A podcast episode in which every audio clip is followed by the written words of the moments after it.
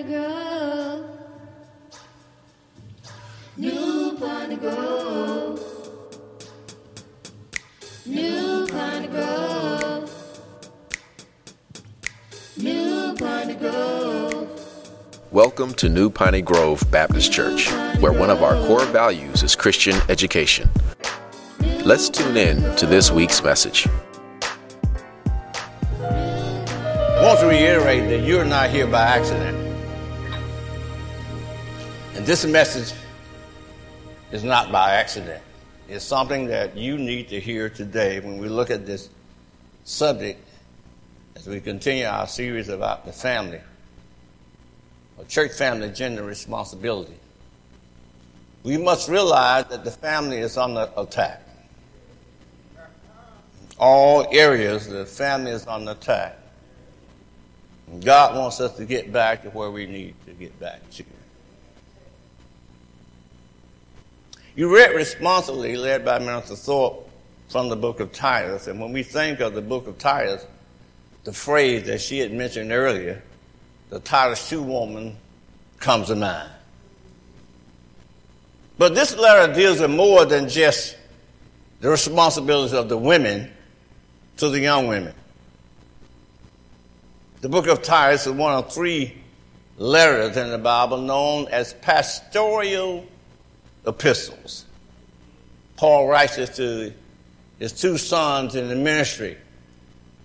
Two of these letters to Timothy, who pastored the church at Ephesus. And this one is to the church in Crete, pastored by Titus. And although the book of Titus is much shorter than the two letters to Timothy.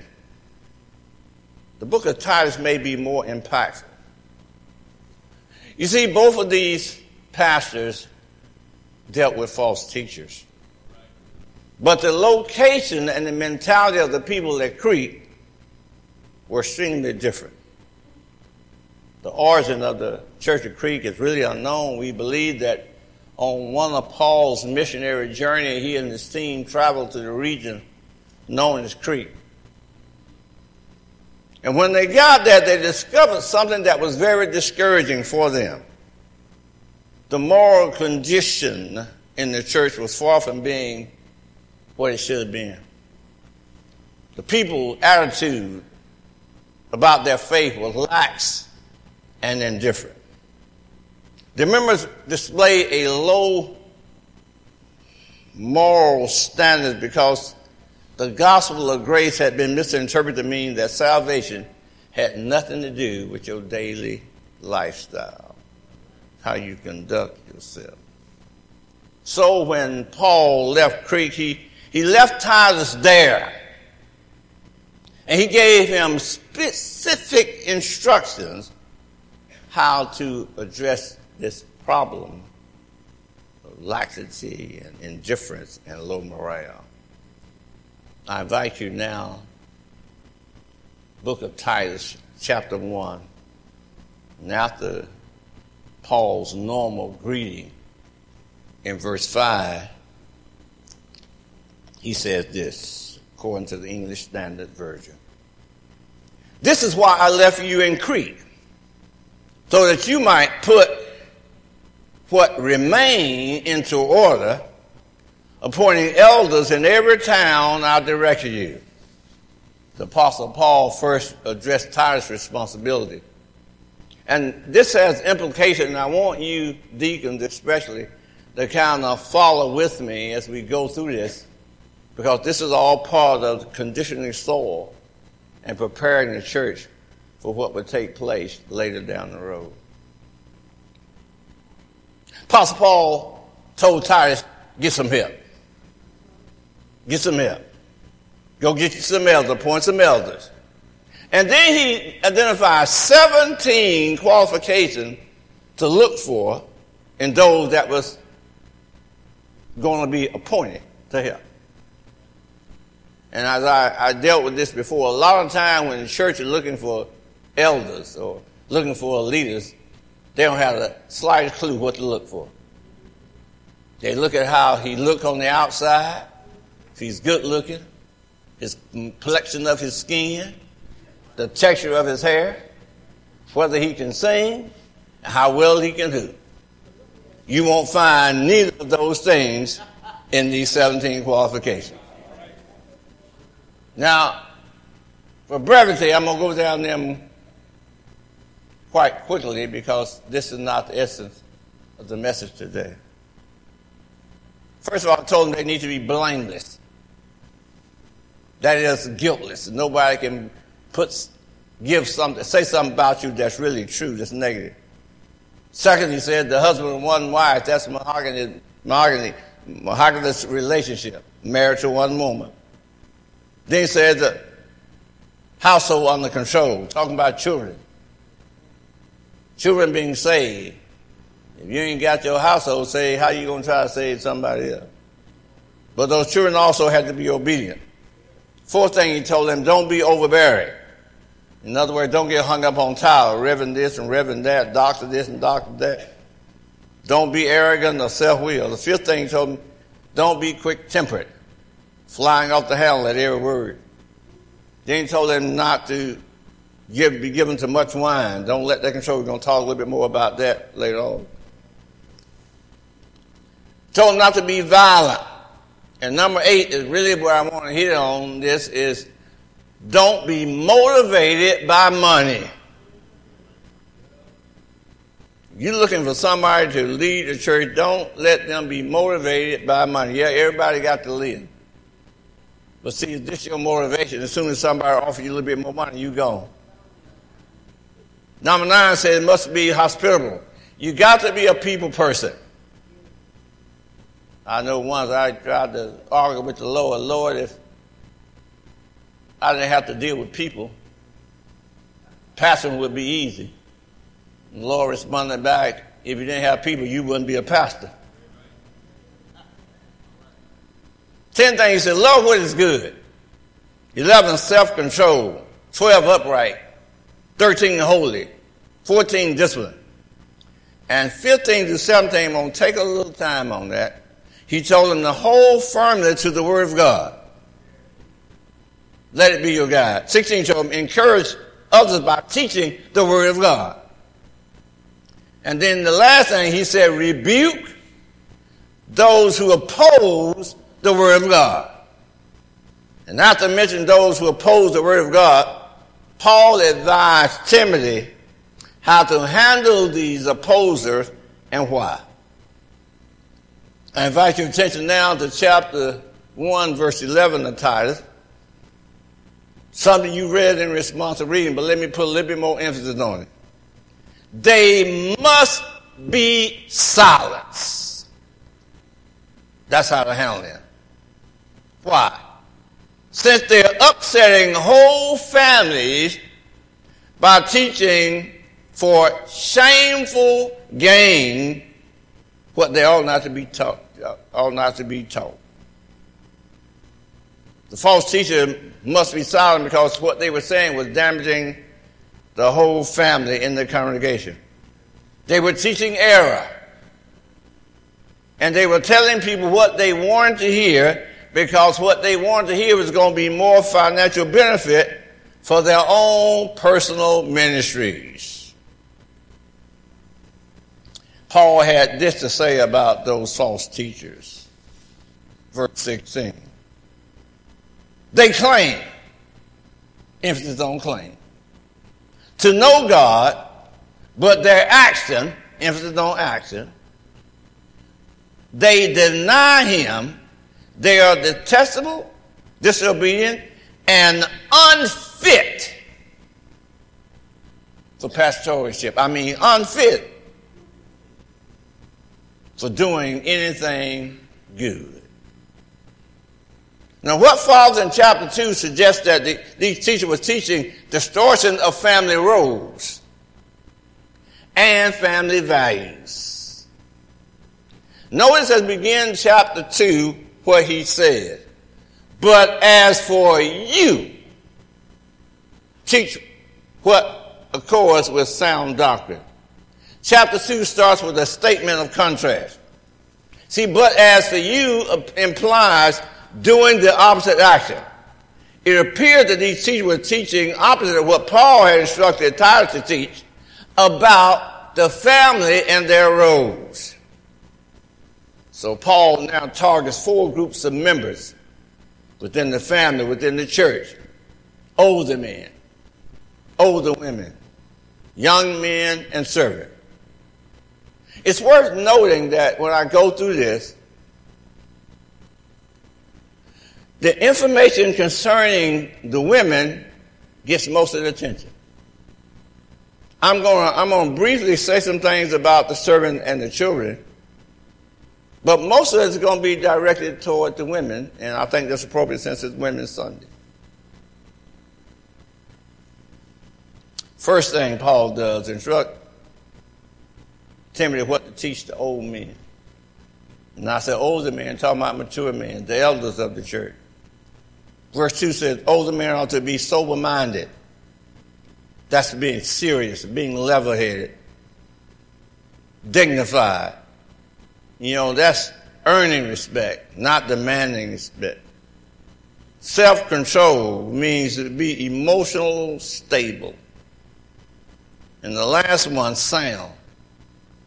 That's free from defect. In what? In faith, in love, and in attitude.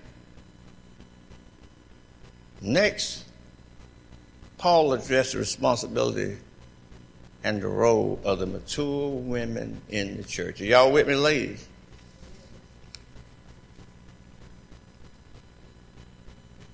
Verse 3 says, older women. Now, it's not talking about people that are so old they can't do nothing. In fact, in fact, this may apply to anybody over 45. Older women likewise must be reverent in behavior, not slanderous, or slave to too much wine. They are to teach what is good. Don't miss this. Don't miss it. Titus was not told to personally teach the women. The teaching of the women was the responsibility of the women. I experienced something this morning doing the prayer team's devotion. Something that was powerful. How the younger women had a need, and the older women was supporting her. And that way I, I, I knew that what God had placed in me was what He wanted y'all to know today. You see, I couldn't do what they were doing. And, and you know, some people say, okay, Pastor, if uh, Women are supposed to minister to women. Why are you preaching on third Sunday? Well, I'm preaching to the entire congregation. But even when Kay and Benita preach, there's some things that they don't need to say in front of me. I think y'all missed that. There's some things that they need to say to the other women that I don't need to hear. So if you don't come to women enrichment gender study when your gender is only by itself, there's some things going to be missing. You you talking about you talking about the health ministry, my, my nursing practitioner, Allison. I don't know nothing about no menstrual period. Oh, y'all sure getting quiet in here. I don't know nothing about menopause. Don't want to know nothing about it. I don't know nothing about mood swings. All I know is y'all are different and strange. And take somebody that's different and strange to understand y'all and to minister to y'all. Because if I said some things up here, I would embarrass my wife and myself.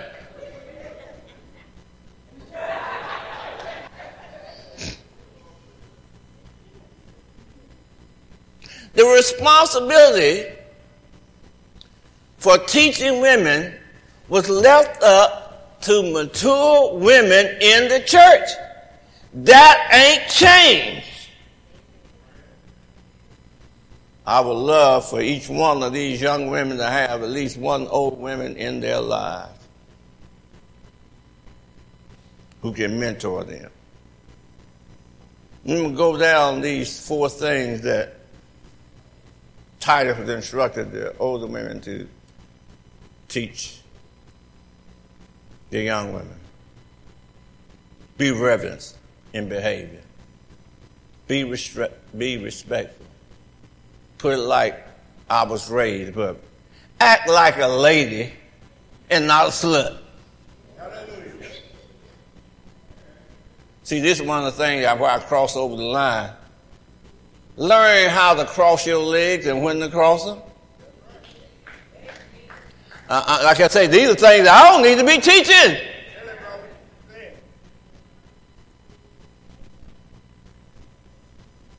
What type of pantyhose to wear? I'm crossing over the line, y'all. I'm gonna make a point. And when to wear them.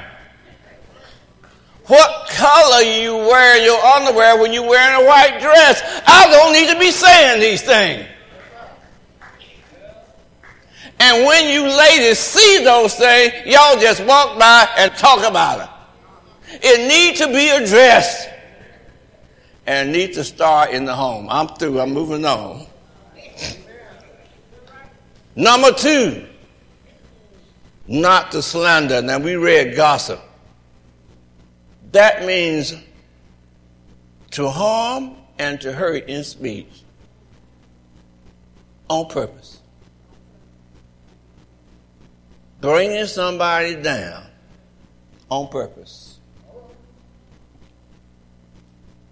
I could stay there a little long, but I won't. Not to be a slave to much wine.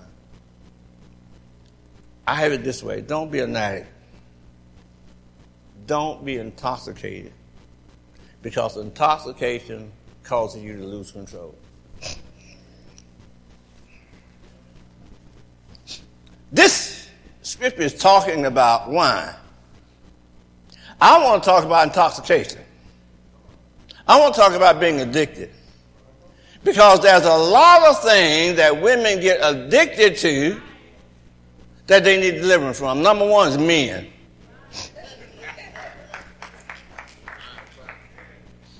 Number two is fashion.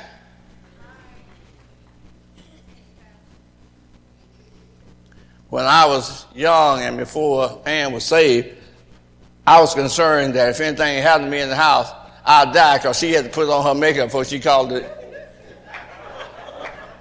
911. I've been told that somebody wouldn't come to church because they didn't have the right stockings. You see, when you are intoxicated, ladies, you lose control. You make bad decisions with the wrong person at the wrong time.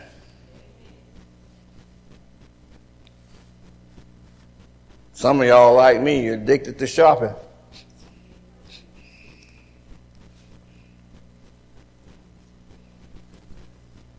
Amazon know you by first name.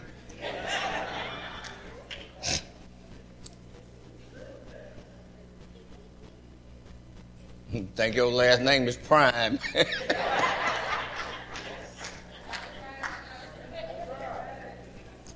I mean, I understand it's so easy. All I got to do is look and click. That's all, and just at my door in two days.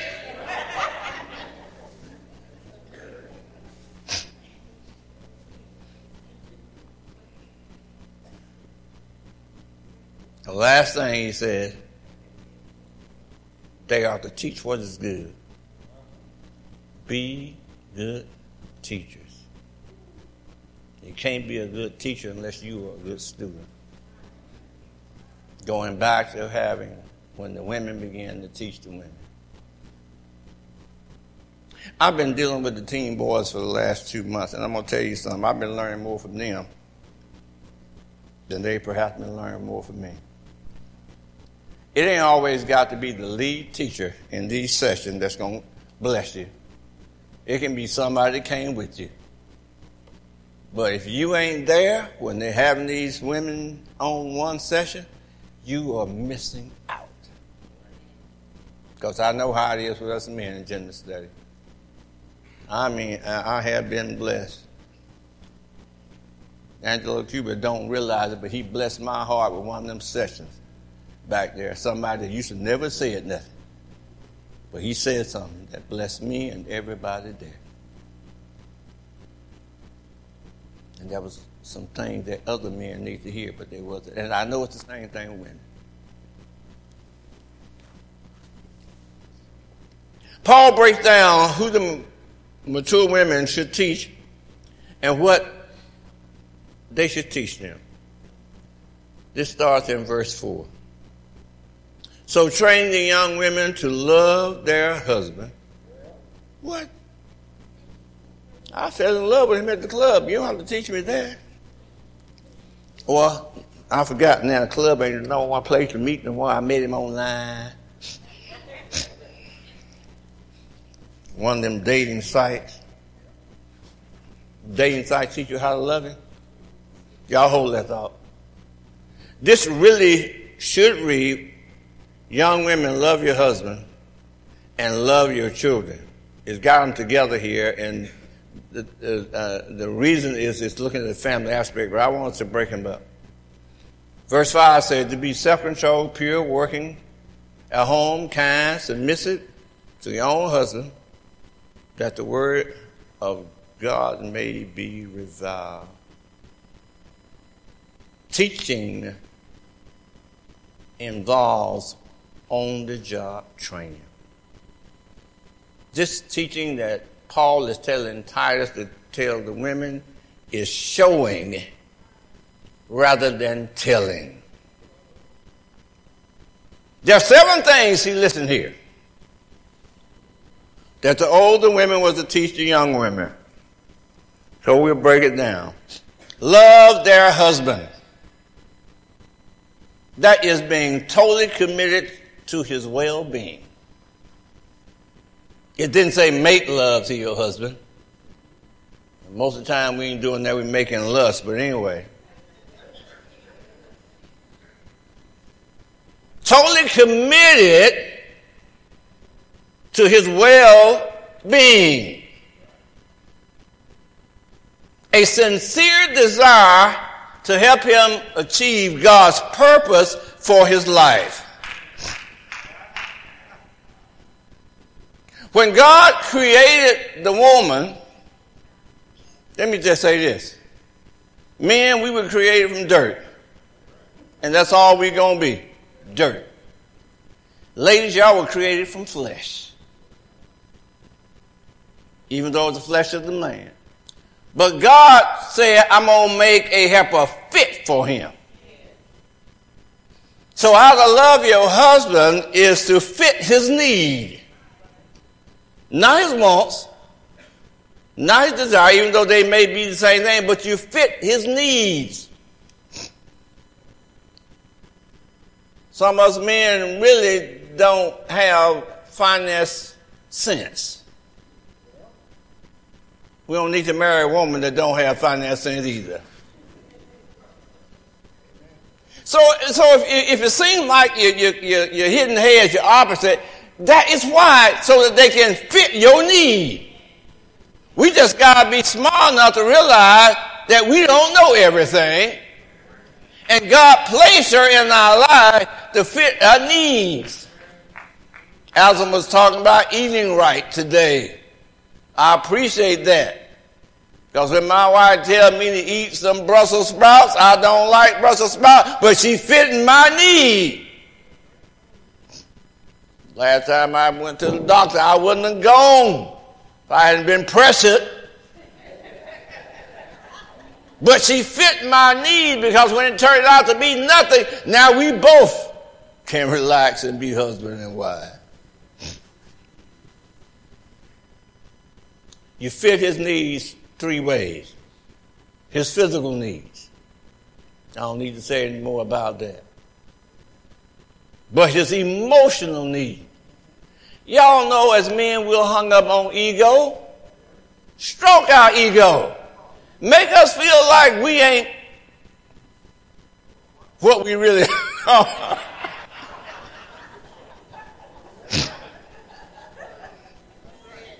And my baby, my baby tell me I'm a hog, I lie to me, baby, lie to me.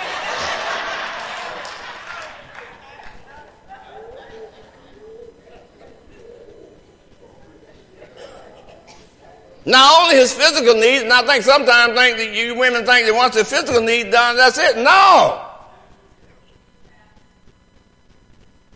We, we, we, we just need that building up. We need to feel like we're somebody, even though we ain't, but we need to feel it. I, you know what? Uh, uh, I, am giving you an example I'm talking about. I, I'm not concerned about how people receive my message anymore, like I used to be. And sometimes when I finish, you know, I hear a lot of people say, "Great word, Pastor. You bless my heart, all right." And that, oh, that's fine. But when I get in the car and she says something like, Ooh, baby, that was good. Ooh, man, now I'm all right now. And the third thing, you've got to fit his spiritual need. You've got to encourage him to pray. You've got to encourage him to be leader of the household. You've got to remind him in the Word of God his role. He is high priest of the home. Let him know that. It's amazing to me. God don't always answer our prayers. God don't always do what we want him to do. We can't always feel God. But let your husband do that you're ready to go to the divorce court. Let him not give you what you want. God don't give you what you want.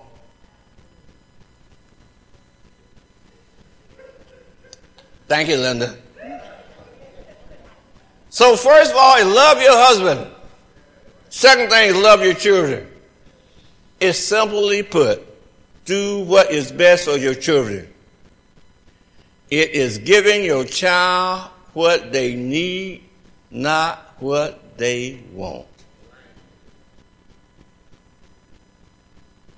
And children need these things. Number one, they need nurturing. And that's something a man can't do. God didn't make us capable of being nurturers. You don't know what that is. You just kind of take them and you guide them and you talk to them. That's why you'll see on television hi mom. You don't see too many hi dads in there when them athletes get on there. Because it's something, it's a natural bonding between a mother and her son more than a mother and her daughter. The second thing they need is protection. Know what's around them, know what's harmful to them, and protect them from them even if they don't want to be protected. Third thing is encouragement. You can do more damage by talking a child down than you can by talking them up. My wife is so good at that. She'll be telling them, you're smart. You're going to be somebody. You're this and you're that. And I'll be trying to tell them the truth.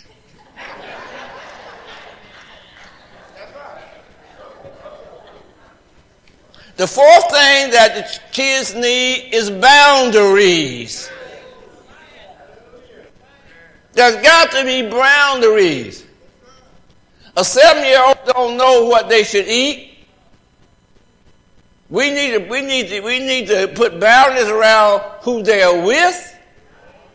And some of the decisions we make, we giving kids these technology devices, and we don't even know how to operate them. And we sit up there and say, well, they safe. It ain't nothing on the kid game. Let me tell you something. These kids so smart. They be on downloading some apps and you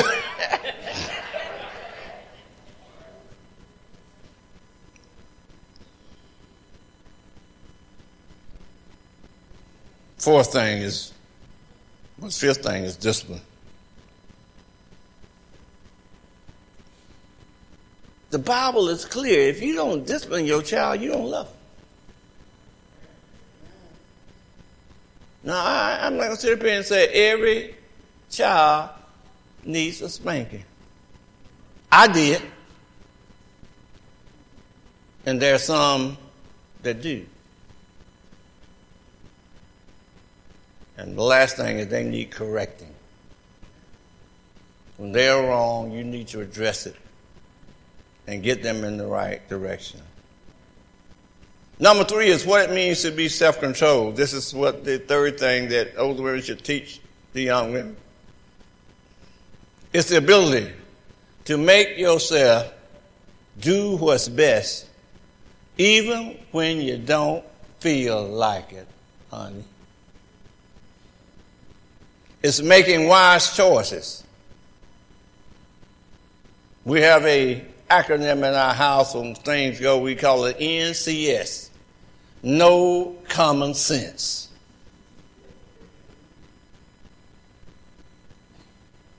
Being self controlled, use common sense. Don't be looking at television fashion, seeing somebody wearing a two, and you need a 16 and think you can get yourself in that two.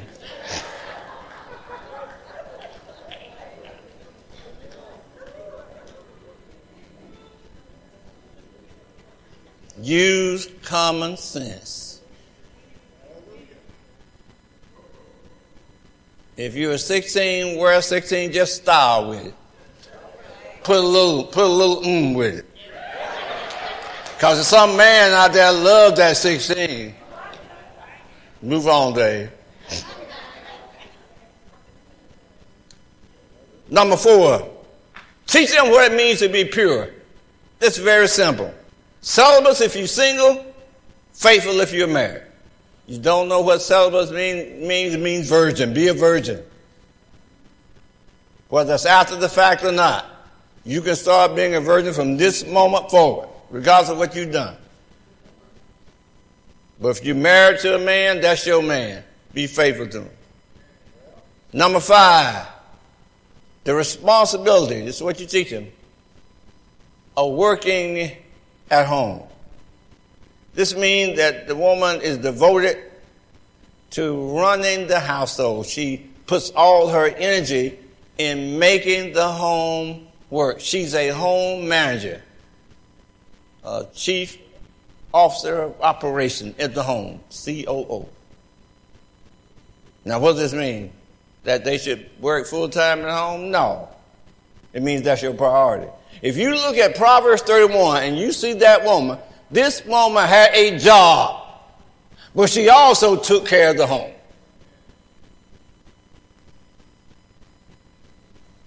Number six, how to be kind. Teach them that. Teach them not to be so hung up on themselves, but to help other people who need their help. One of the things that I, I was raised up in the church, and I pray God He don't let me be like that. Seemed like some of the meanest people were old women in the church. Boy, take that gum out your mouth. Go sit down over here.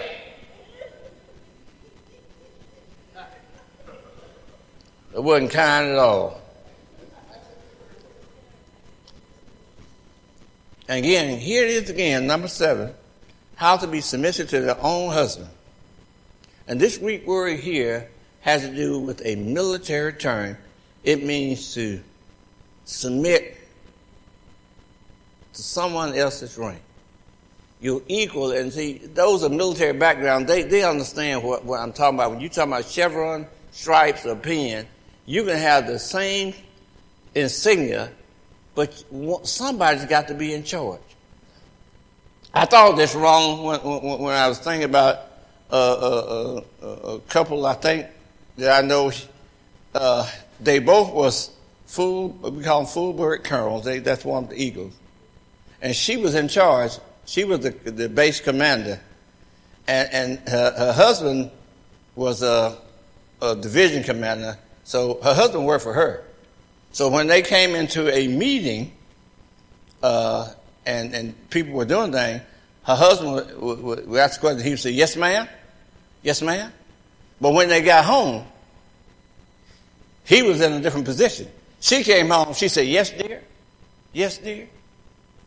So that's the idea behind it is to fall under rank. You are not inferior in no way. You're not less intelligent, not less spiritual, you're not less valuable, but because of what God says in Ephesians by wives, submit yourself to your husband as unto the Lord, you voluntarily come up under their authority. Somebody once said that a house that has two heads is a monster. In verses 6 through 8, Paul addresses the young man. He advised Tim, Titus, rather, to use himself as an example of self control.